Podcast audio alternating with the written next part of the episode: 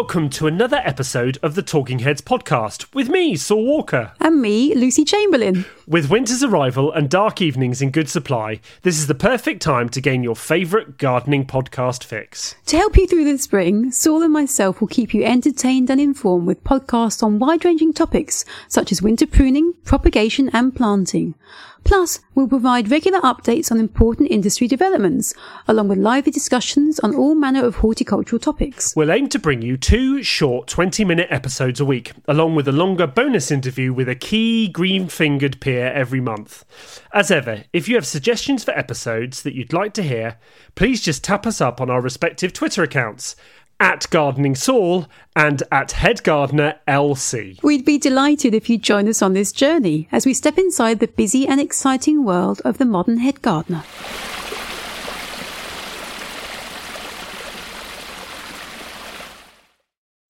Hello, Saul. So lovely to see you again. Hello! I hope life is very well. I hope you're keeping busy. Oh, it's been cold. It's been very cold.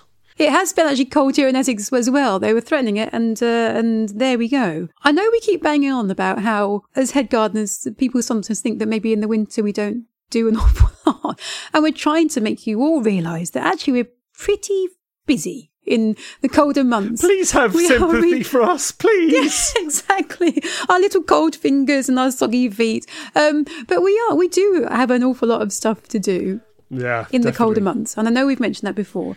And um, one thing that uh, I've been doing in the last few weeks is again is going through any outstanding jobs that need to be done. Got this winter winter to, to spring transition. There's things that definitely still are winter jobs that haven't been done. There's spring jobs that need to be prepped for. And um, my team. So in my team now we have um, we've got Jade the apprentice, we've got Nick, we've got Ian my husband as AD cutting the grass. I write this jobs list out because we're still in lockdown at the moment, so we're still working separate days, and it means that our communication is very much now rather than just seeing each other on site, we have to work to lists. and they are, I've actually now um, graduated into a Word document as opposed to a handwritten list because my handwriting, I thought maybe it's not legible. So yes, I know. Look at your surprised little face. I am teetering on the brink of, of becoming an Excel uh, convert. so, um, but one thing my team do love doing is ribbon me a little bit because I come up with this list of jobs for a certain month and, um, they work their way through it dutifully. They're very obliging like that. They're super. And it's, yeah, hats off to them because it's a, it's a big old long list. It's quite, um, intimidating, but they're doing a cracking job. So if you are listening, any of you, well done. And well done from me, even though I haven't seen the work they've been doing. But I'm sure, I'm sure it's top quality work. No, you know, it, It is. It's worth having at least some idea of the jobs you want to do, whether you're in our position as professional gardeners with large estates, which you know by the nature require some kind of organization because you just forget what you're doing else. But even if you've just got a hmm. small garden, it's a way of just identifying and tackling key jobs. You know, one of the things that, and I had my brother has just moved house actually, and he's moved into a, a larger property with a, with a, a substantial garden. I'm quite jealous of him for one thing. But he f- he phoned me up to say, "What shall I do?" God, He showed me around the garden on his video phone, and he said, "Oh, what should I do? What should I do?" And I just said to him, "Right, do you see that over there and that there? Focus on doing those two things, and you'll feel like you're making a uh, sort of an effect on the garden because I think it can be a little bit." You know, uh, starting a new garden or, or working in a garden can be a bit of a sensory overload sometimes. You'll try to take it all in. Absolutely. So it's really worth focusing down on a few things that you can definitely get done um, in the month because we, you know, unlike us who do fifty hour or how many hour weeks uh, in our gardens, not not everyone. Maybe people have a morning or an afternoon, and just focus on a few jobs and and do write them down. You know, whether it is a list like Lucy or slowly getting onto the technological side or a spreadsheet like me. Uh, the other thing is it translates into a, a list that you can then translate to the next year and the year after. So you don't have to keep coming up with jobs. You can actually see what you've done a year ago or think about what you're going to do the year after because some jobs yeah. will lead on to other jobs that you're going to do in a year's time. So it is worth having some kind of way of cataloguing exactly what you are going to do or what you've done in a garden. Yeah, I mean, I still find that approach really useful for my own private garden. Um, and I know you're the mm. same. I mean, we both have yes. obviously estates to look after, but I also use that approach now for my own garden. With with we've we've got areas that we develop. We've obviously focused heavily on our fruit and veg garden the last few years, but now that area is essentially complete. We're we're looking at other zones of the garden. We've got plans this year to lay some turf down the bottom of the garden and put some decking up. There's ultimately going to be uh, we're hoping a summer house stroke office there. So, you know, that, but, but we're not thinking about putting the summer house in this year. I think that would, to me, would be overwhelming. Mm. If we can just get the turf, we've got some bare root hedging that needs to go in. So that's our, actually, that's our priority job is to take out the old tree stumps, get some bare root hedging stock in before we get to March. Then they let the turf down in March, going into maybe April. Then the decking, when then we can enjoy the, that part of the garden, which is actually a sun trap for the summer months. And that's, to me, that's bite size, manageable, and um, yeah. So we did draw up a list, and it does work for your for your back garden. So, if anyone is drawing up a list and hasn't got any idea of what to put on that list, what are the kind of jobs you are doing at Eastdonland right now, or, or in the next few weeks?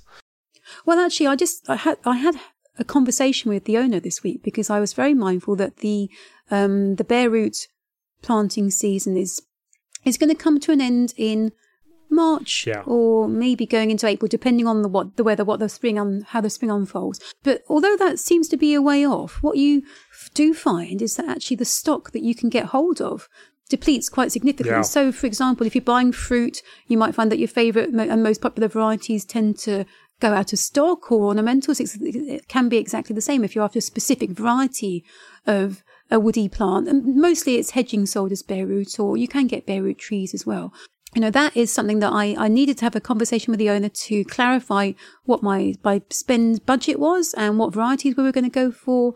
Um, so that's now clarified in my head and I can crack on um, in the next few days, get the ordering done because in my mind, it's actually already a little bit late, you know, it's, uh, so I, I, um, that's a main job for me. We're going to try and get all, um, all pruning jobs completed. We're getting the greenhouses actually cleaned, ready for the propagation season. So that's quite a big task. And then you've got things such as grapes that, you know, if they, they bleed if they're pruned anytime in very early spring. And so we've, we've completed all the grape pruning.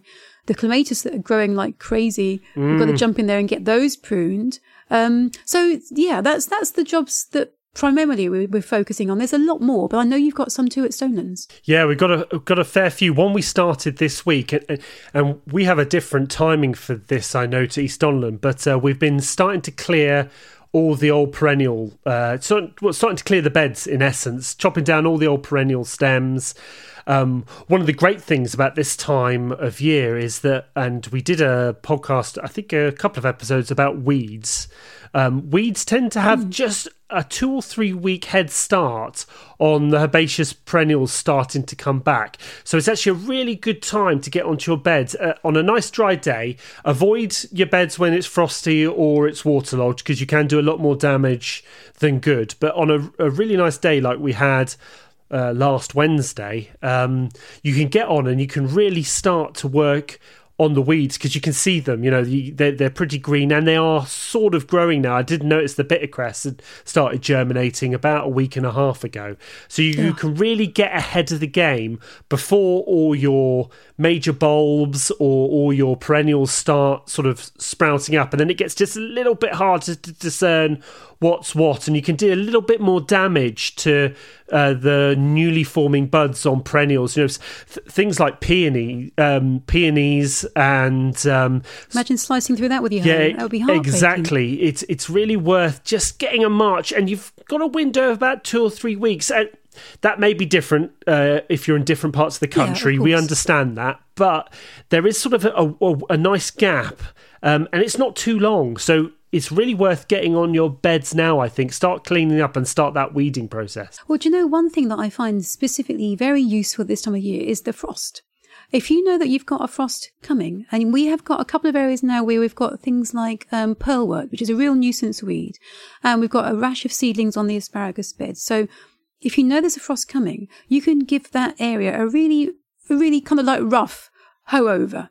You know, you haven't got to be too pedantic with it because then if the frost comes, it will actually desiccate and really knock back those weeds. I do find there's a certain size, isn't there, with weeds that can be a real nuisance to get mm, out by yes. hand. You know, when they're small and fiddly Yeah. like that. You've got to you've got to use your hoe. And there's no other real way to get it done or flamethrower. I know we talked about those as well, the the, the burners. But um sorry, flamethrower. That sounds like we're going to the circus, doesn't it? the weed burner. Yes. you could, but yeah, that, that I do find a frost very very useful if you know one's coming up for, for that purpose. Yeah, so if you're if if you've got small borders, get out there and do them. Uh, You know, it's a nice sunny day. Get out and do them. The other thing you mentioned you were doing was pruning, and this is a, a good time for those that very technical pruning. So um, the, the the one job I love doing every year, and uh, if you've been following the podcast for a bit, you'll know that I actually put a really nice video out last summer as part of the BBC World uh, BBC Gardeners World Live virtual show on wisteria pruning. I absolutely, it's just, I, I, I love um, pruning uh, wall climbers where it's all about forming the framework and just getting them look very pretty. You know, I, I, I get quite upset when they start putting on leaves and flowers because you lose the the formal arrangement that you've spent hours tying up on the wall. So uh, it's a really good time to do your wisteria pruning.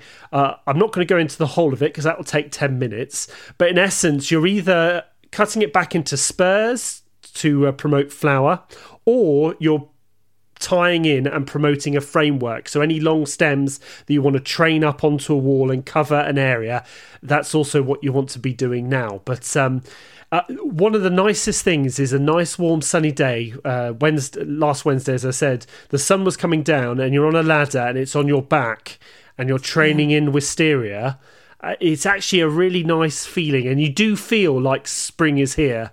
Uh, That's your happy place, oh, isn't it? I, I, and That's when I need to phone you and ask, you know, if I can get some money out of you for this podcast. No, I'm joking. I'm joking.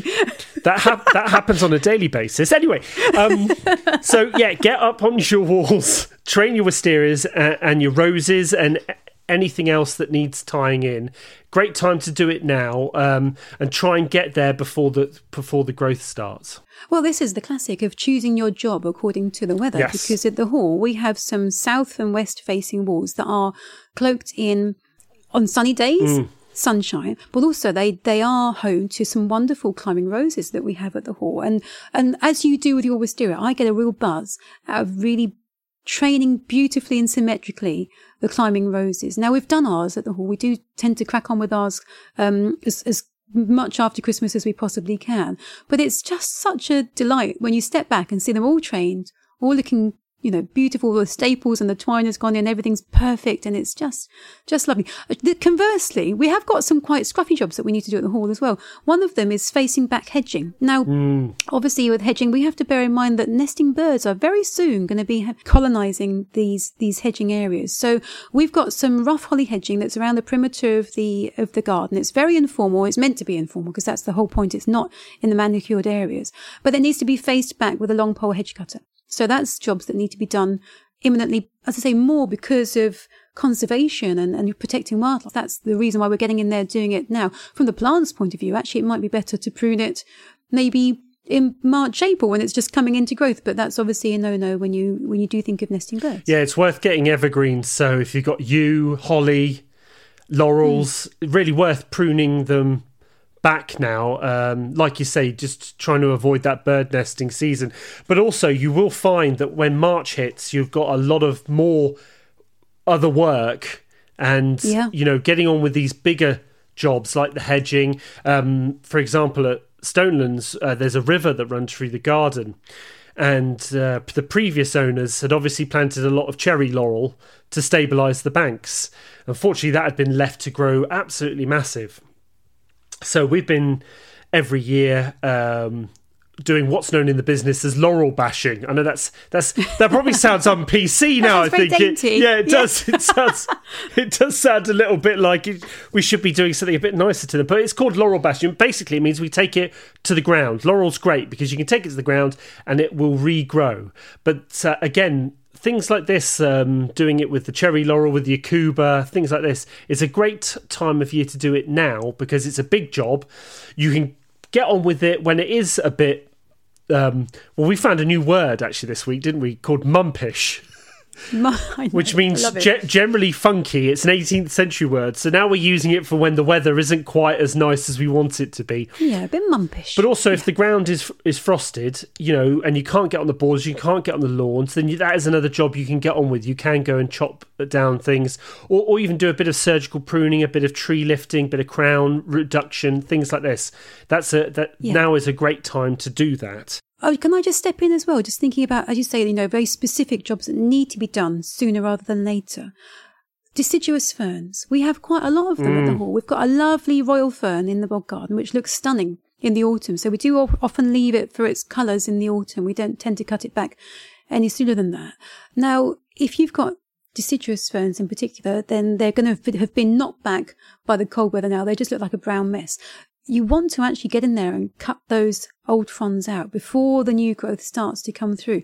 You'll find that actually those new fronds unfurling could happen any time from depending on where you are and if they're planted against a nice microclimate like a lovely sort of shelter wall, they might be coming into growth like late February going into March if you're in a coastal mild area. So, so that's the kind of job that you really need to focus on. Watch your plants and make sure that you do them sooner rather than later. Know your local area and your local climate. It's the same with deciduous grasses.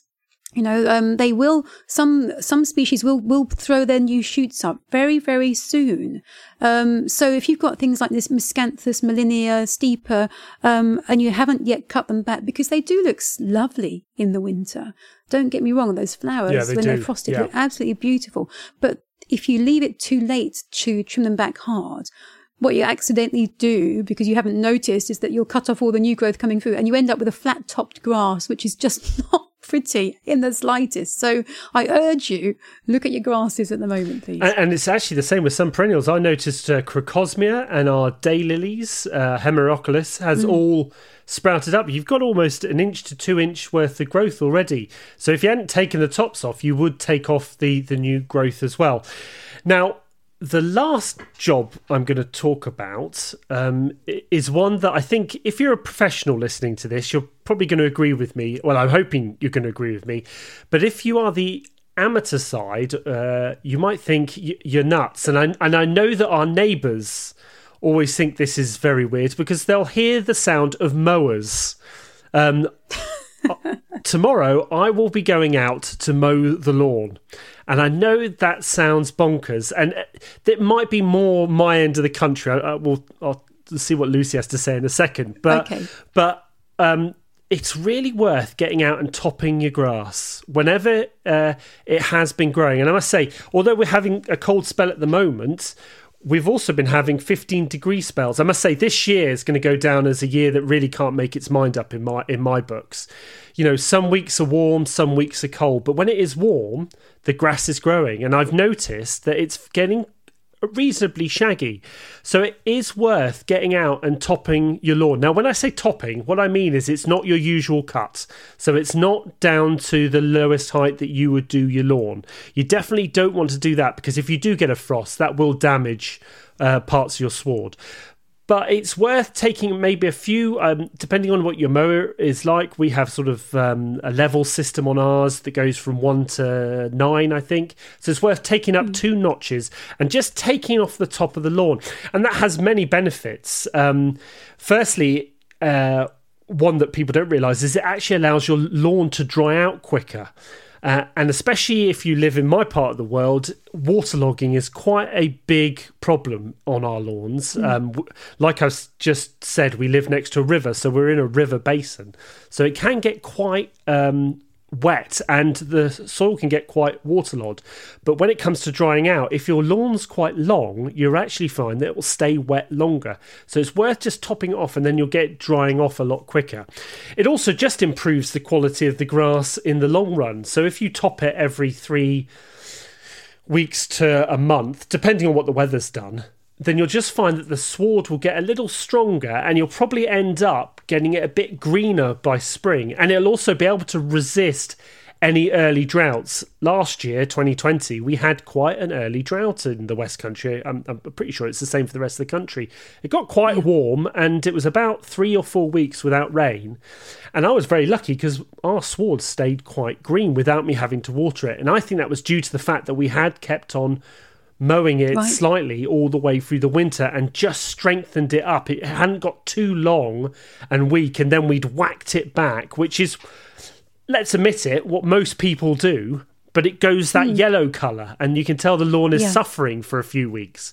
So it really is worth just keeping it ticked over. So don't worry if your neighbour thinks you're nuts as you're going out with the Flymo or you're going up and down the lawn. So they, they think that anyhow, right? well, you know, they think I'm even more nuts, you know. Um, but it is really worth getting out there and just giving your lawn a little bit of a bit of a cut.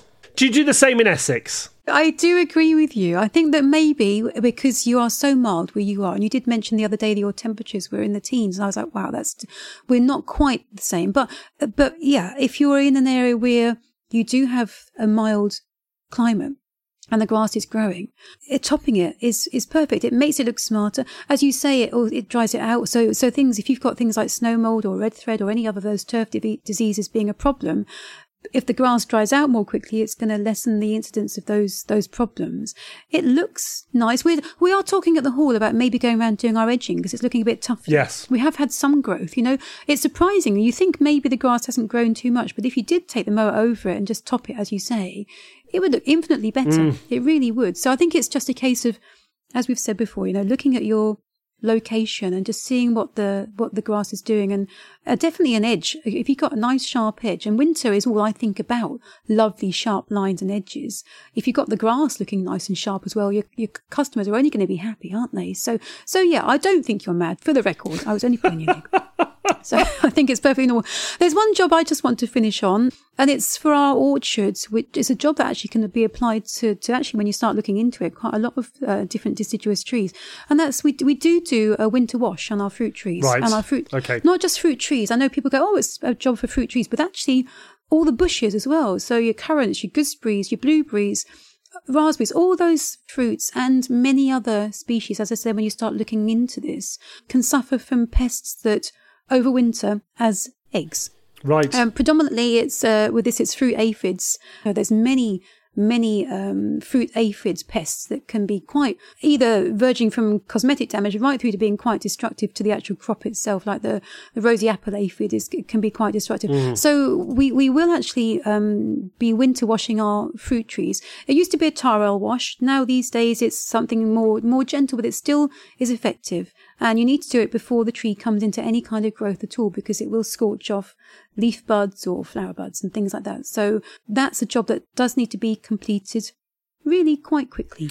So- So, do you feel exhausted after I was that? going to say there's loads and loads of jobs. If the weather's good, Yeah. please get out there and and uh, do the mowing at least.